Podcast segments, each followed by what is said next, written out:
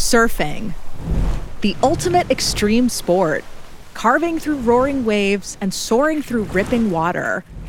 And for a lot of people, it's not just a sport, it's a spiritual experience. A lot of times you had this feeling in the morning when there's no wind and it's perfect glass. And you would just sit there and these thoughts would go through your mind, whether they be religious or just deep peace of mind. This is Bob Mardian, or Bobo. And as a Southern California native, he found this peace of mind while surfing in one of the most idyllic beaches in the country, Lower Trestles.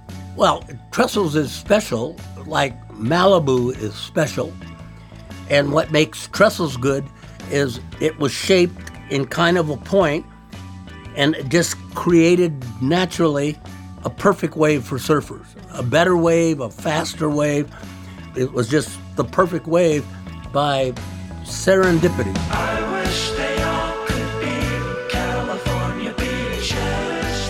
With its long rolling waves, teal waters, and crystal coves, Lower Trestles is crooned about in songs and is featured in full spreads in surfer magazines. But back in the 50s and 60s, this choice beach was off limits.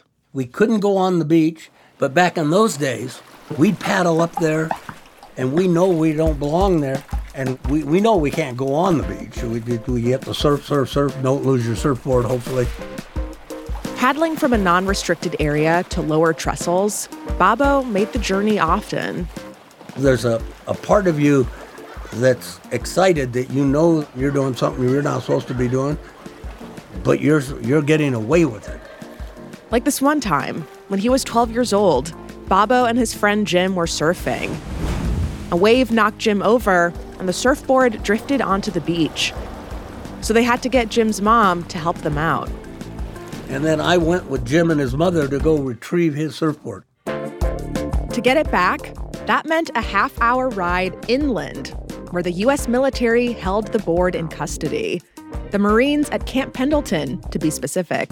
Nice, clean, green grass and buildings with white trim. All you know, they get free labor out of those Marines. When they arrived, Jim's mom had to sign all these documents saying that her son would never surf at lower trestles again, blah, blah, blah. Stuff 12 year olds don't understand. Then, an officer walked the group to a warehouse, opened it up, and said, Your surfboard's in here, go find it. Well, we all go in. We're trying to help them find the surfboard. It was helter skelter in there. There was wood surfboards, foam surfboards, colored surfboards, plain surfboards. They're just a big mixed bag of like popcorn.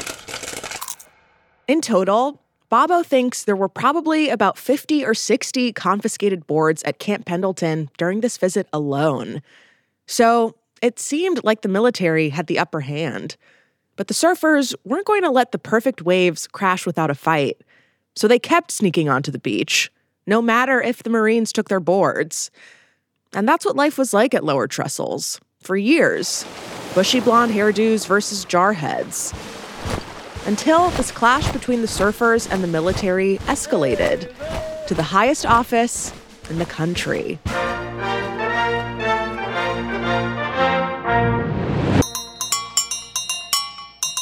From Gimlet Media, this is Not Past It, a show about the stories we can't quite leave behind. I'm Simone Polanen. Surfers and the American military. For years, this unlikely pair squabbled over a delicious slice of SoCal beach. 52 years ago this week, on August 25th, 1970, this hostile standoff got political, raising the question who did the beach really belong to? And what does public land really mean? We'll get to the point after the break.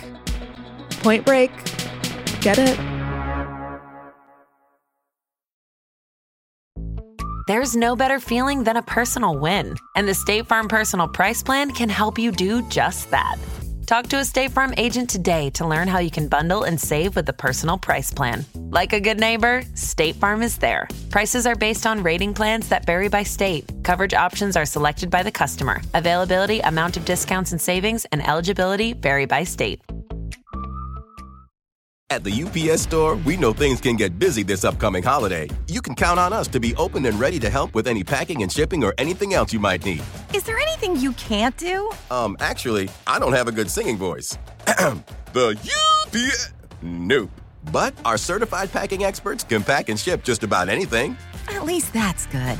The UPS store. Be unstoppable. Most locations are independently owned. Product services, pricing, and hours of operation may vary. See Center for details. Come in today to get your holiday goodies there on time.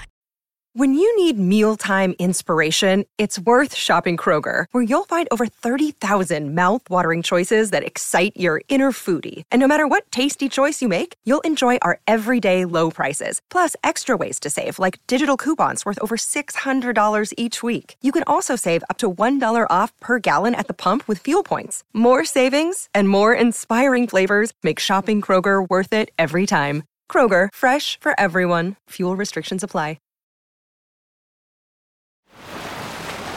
Tucked away in San Diego County, California, Trestles, that forbidden beach that the military and surfers were fighting over, is a surf spot like no other.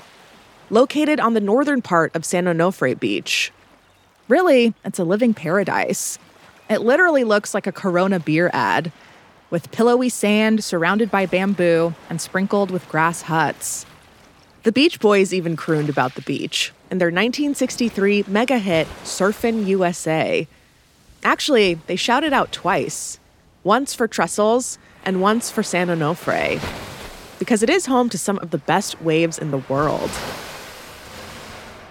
San Onofre is considered the crucible of modern day surfing. So, this lifestyle of living on the beach, grass shacks, surfing all day, playing ukulele at night, and bohemian lifestyle really sprung up there. That's Steve Long, former superintendent of this beach. And San Onofre has a lot of history. In fact, for nearly 10,000 years, Native Californians like the Acjachemen would camp at the beach every summer to fish and commune with the ocean. In the mid 30s, surfing landed on this beach. Soon, it became the destination for wave riders. But all of that changed when the U.S. entered into World War II. December 7th, 1941, a date which will live in infamy. The United States of America was suddenly and deliberately attacked.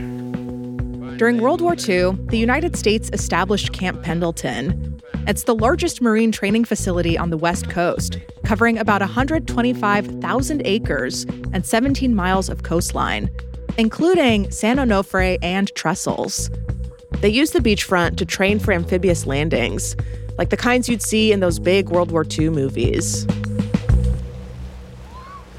At the end of the war, surfers come back, they got a little money in their pocket. Hey, let's go back down to the beach. And they set up the shacks again and started surfing, and it was a uh, pretty uh, Wild West phenomena. Bonfires blazed, people slept on the beach, a bohemian lifestyle thrived. Still, Trestles was very much under the jurisdiction of the Marines at Camp Pendleton. And the commanding officer was not happy with what was going on down there and threatened to close it down. We're going to restrict all access. This would have been a disaster for the surfers. To be cut off from some of the best waves in the country, nay, the world? Luckily, there were a few upstanding citizens in the area who had an idea. We'll put together a club and we will regulate membership and control how many people can come in here. We'll pick up the trash, we'll build some pit toilets. That way, the military wouldn't have to manage the ruckus, and a small group of surfers could use the beach for leisure. So they brought the idea to the military. And that seemed to be satisfactory to the military. The commanding officer at Camp Pendleton agreed to give the club access to San Onofre, except for lower trestles. And in 1952, the San Onofre Surfing Club began formally meeting. The first few years got off to a rocky start, but by the end of the 50s, the club was in full swing. They enforced a membership quota, collected dues, and had a years long wait list. And for most people in the club, it was utopia. The families, they'd eat together, have events together, volleyball tournaments together. Every parent was a lifeguard for everybody else's kids. So it was really a safe beach, and you just grew up with confidence. That's Bobo again. We heard him talk about sneaking into lower trestles as a youngster at the top of the episode. Back in the day, his family belonged to the San Onofre Surfing Club. And he says everyone there was equal. Men are just in their trunks. You're not special. And everybody just became the same. You know, there was no hierarchy. Equal, though individualized. There was a pocket of beach for each little community in the club one for the old men to read books and gab, one to play volleyball, and one just for dog lovers. But lower trestles was still off limits. Members and non members alike snuck in, causing friction with the Marines.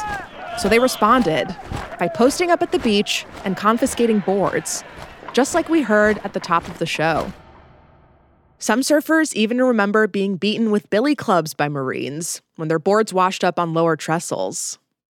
So, yeah, it was a pretty big problem for both the surfers and the military.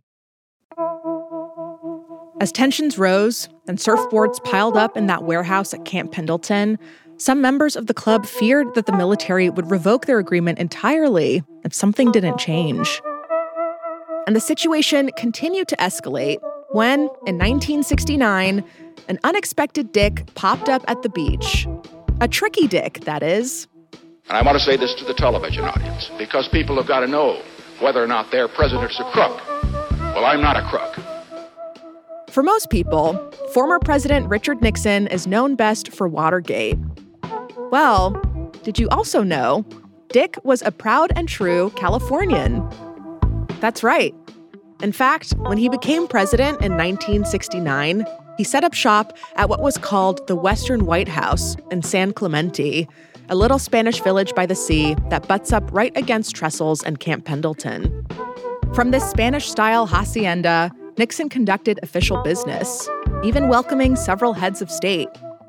But all this official business only made the issues with the surfers even more contentious. When the White House moved in at San Clemente, the surfers moved out, with many going further north to Huntington Beach. They're a breed that don't care for military police and Secret Servicemen always asking questions. So, Secret Service was buzzing around the area in their black suits, keeping the beach on even tighter lockdown. Talk about the ultimate vibe killer. Because Nixon and his wife Pat were all about that beach life. Oh, thank you, Mr. President. Is the First Lady waiting for that walk now, do you think? I understand out of the corner of my eye that she might be. so. The first couple loved strolling along San Onofre in their wingtip shoes and loafers, what the Rocket Power kids might call total shoobies. And there's a story that on one of these walks with the president, the First Lady came up with an idea to share her love of the beach. Some say that it was Pat Nixon who said to him, This would be wonderful to open this up as a park for all people. Whether the story is real or not, what is true is that this little contentious slice was on the fast track to becoming a key part of Nixon's pet project called Legacy of Parks Program. The Legacy of Parks program surveyed and transferred underutilized federal lands to state and local governments so that people throughout the U.S. could enjoy more parks and outdoor space.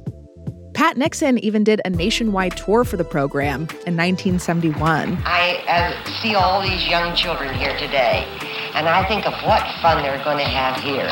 Boating, enjoying the beauties of this river, camping, hiking, playing baseball.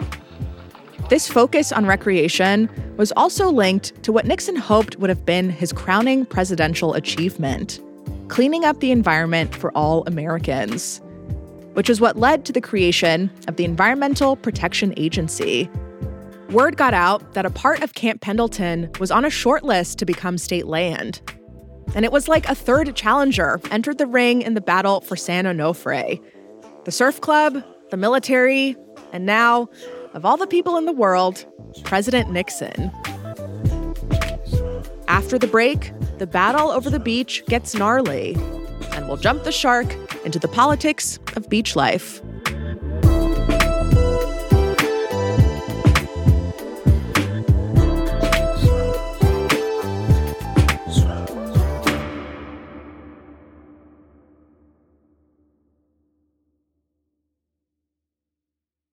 Cowabunga, my dudes! Before the break, we learned all about the beef between the military and the surfers. Their handshake agreement to share the beach was hanging on by a thread when President Richard Nixon showed up and proposed that the land be transferred to the state, which tied directly into the legacy of parks programs. So the president was all about opening up San Onofre, but not everyone was on board. So the Marines are not real keen on giving up much. They were kind of in a tough spot. Nixon's frustration over coordinating the land transfer with the military was even captured in one of his staticky secret recordings. It's hard to make out, but the tape says, We're having problems with the Armed Services Committee and shaking some of this military land loose. We're having problems with the Armed Services Committee and shaking some of this military land loose. So let's just say the military was not budging on Nixon's idea. As for the surf club, they wanted to keep the beach exclusive and not have just any Tom, Dick, or Harry on the beach, clogging up the good swells and taking over their little utopia.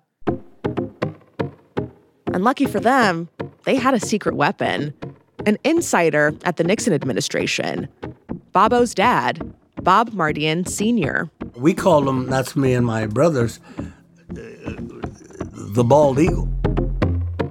Bald eagle was a member of the San Onofre Surfing Club. And he also just happened to be Assistant Attorney General for the Nixon administration. And back in 1970, he was the club's best shot at getting through to the president. According to my father, anyway, he thought it would be prudent to approach Nixon so he could see this kind of well rounded mix that are taking care of this beach. This is Tom Craig. His father was actually the president of the San Onofre Surfing Club at the time. So they got the Bald Eagle to coordinate a meeting with President Nixon.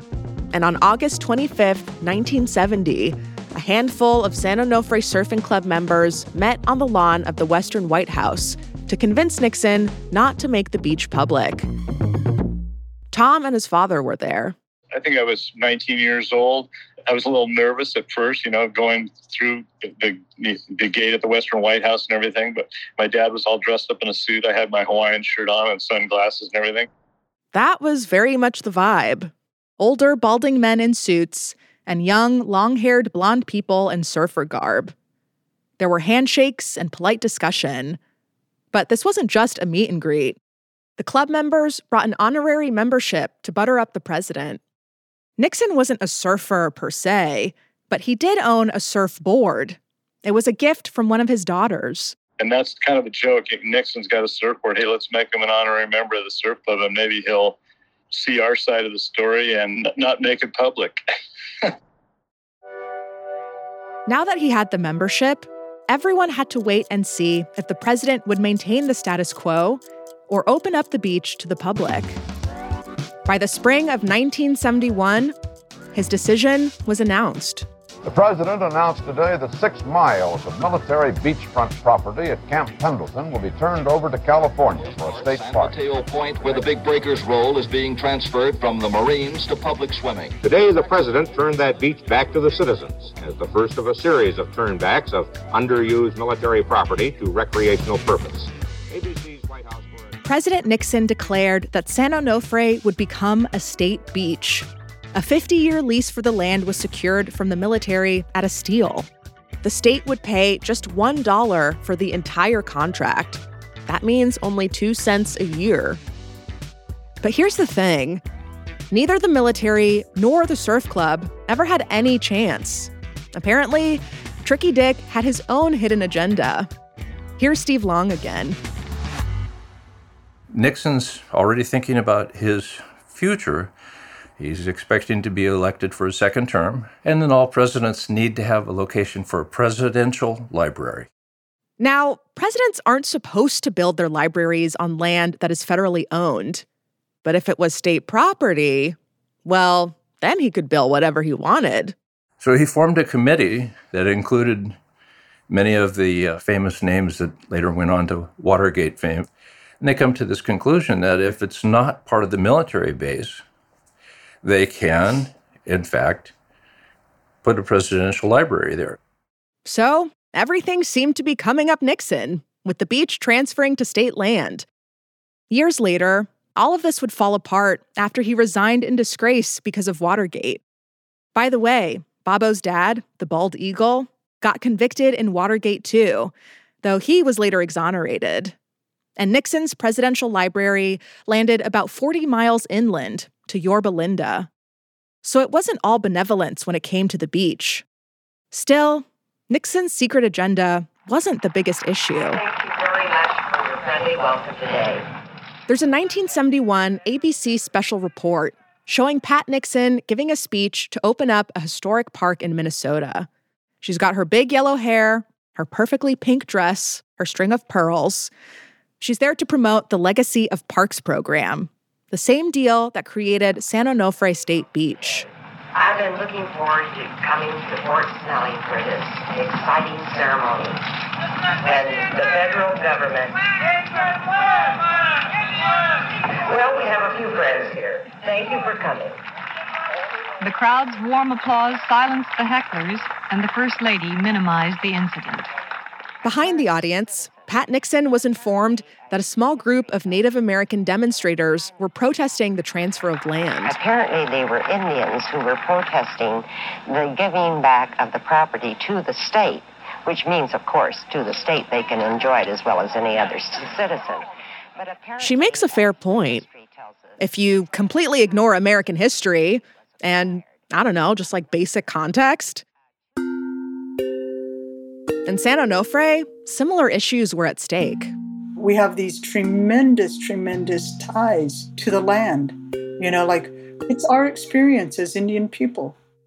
That's Rebecca Robles. She's a member of the Acjachemen tribe on her mother's side, the same group that used the beach for 10,000 years to fish and commune with the ocean. And she's an advisor for the San Onofre Parks Foundation, along with Steve Long, the former beach superintendent. To be the people of the land and know where the sacred sites are, know where the burials are, know where the power places are, know what plants can be used, know the ocean. You know, we we also were ocean people. So it's not like we can put it in a box and say, "Oh, our history it's in a book over there." You know, we're a part of it. We're the living part of it. For eons, the native peoples not only lived as a part of the land, they took care of it long before any surfers or the military showed up.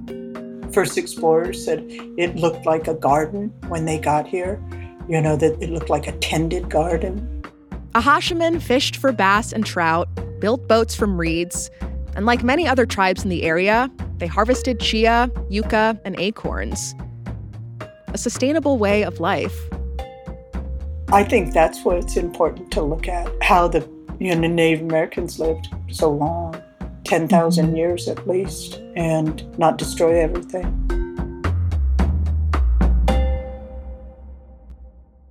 Then, in 1769, Spanish explorers established a mission system and enslaved native peoples in what is now California. From there, slavery in the mission system ravaged their way of life. And when the mission system ended, the land was turned into a ranch.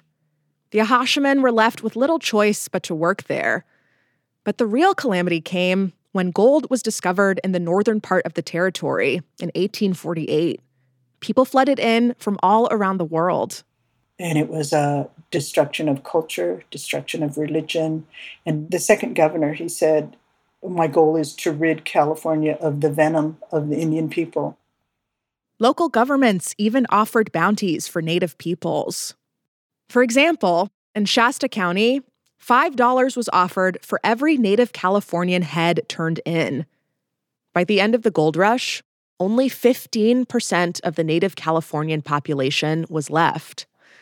Some of those remaining were the Acjachemen, who continued to work on the ranch up until the military showed up in the 1940s. So many of our tribal members lived on that ranch, grew up on that ranch, worked that ranch, and some of our elders, you know, like the people in their 80s, 70s, 60s, they remember living up there on the ranch.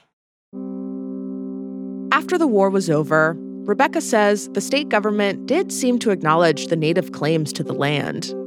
In the late 1960s, the state of California paid Indian people like a check in compensation for the land loss. My family refused to even get checks, and we refused to cash the checks.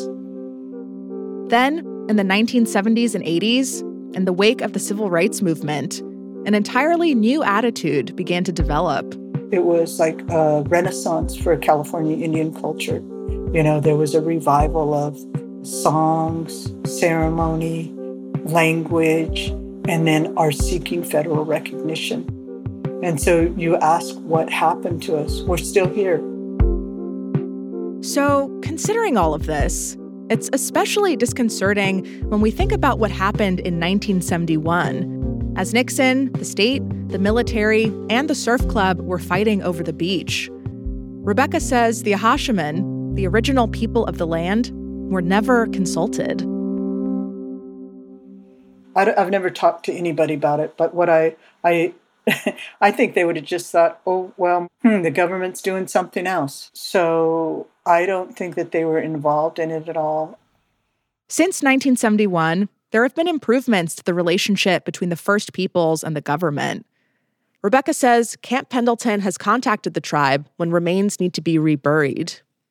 Tribal meetings and celebrations are held at the state beach.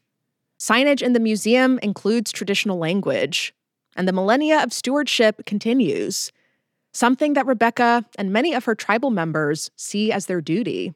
Part of our cosmology is that as the people of the land, as the people who have, you know, like are able to speak and have this power to walk around and make decisions, that we have, we carry responsibilities to take care of it.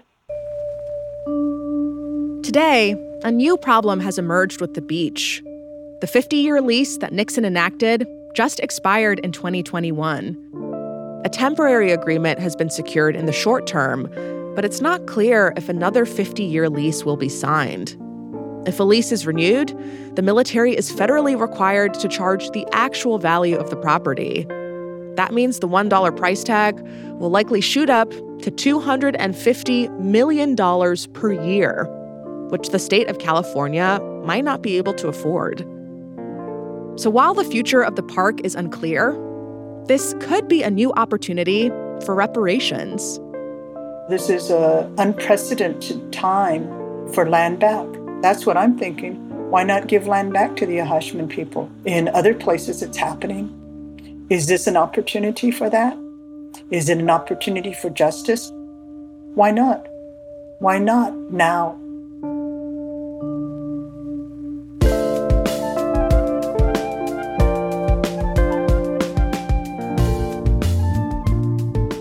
When we first dove into this story, I was expecting this charming tale of a SoCal community fighting for their beach.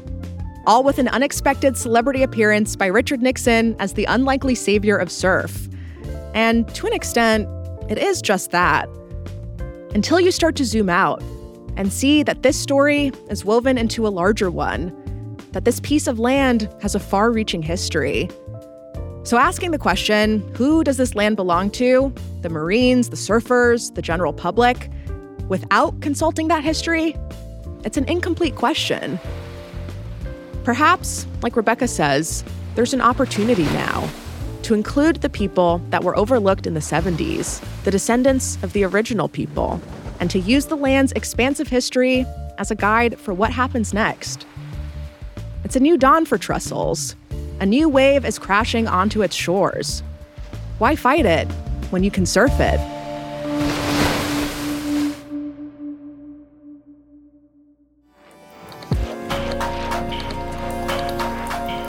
Not Past It is a Spotify original, produced by Gimlet and ZSP Media.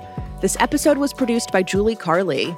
Next week, we're going on a domino journey that starts at the First Opium War and ends on the silver screen. The rest of our team is associate producer Ramoy Phillip. Laura Newcomb is our production assistant. The supervising producer is Erica Morrison. Editing by Brittany Luce and Andrea B. Scott. Fact checking by Jane Ackerman. Sound design and mixing by Emma Munger. Original music by Sax Kicks Av, Willie Green, Jay Bless, and Bobby Lord.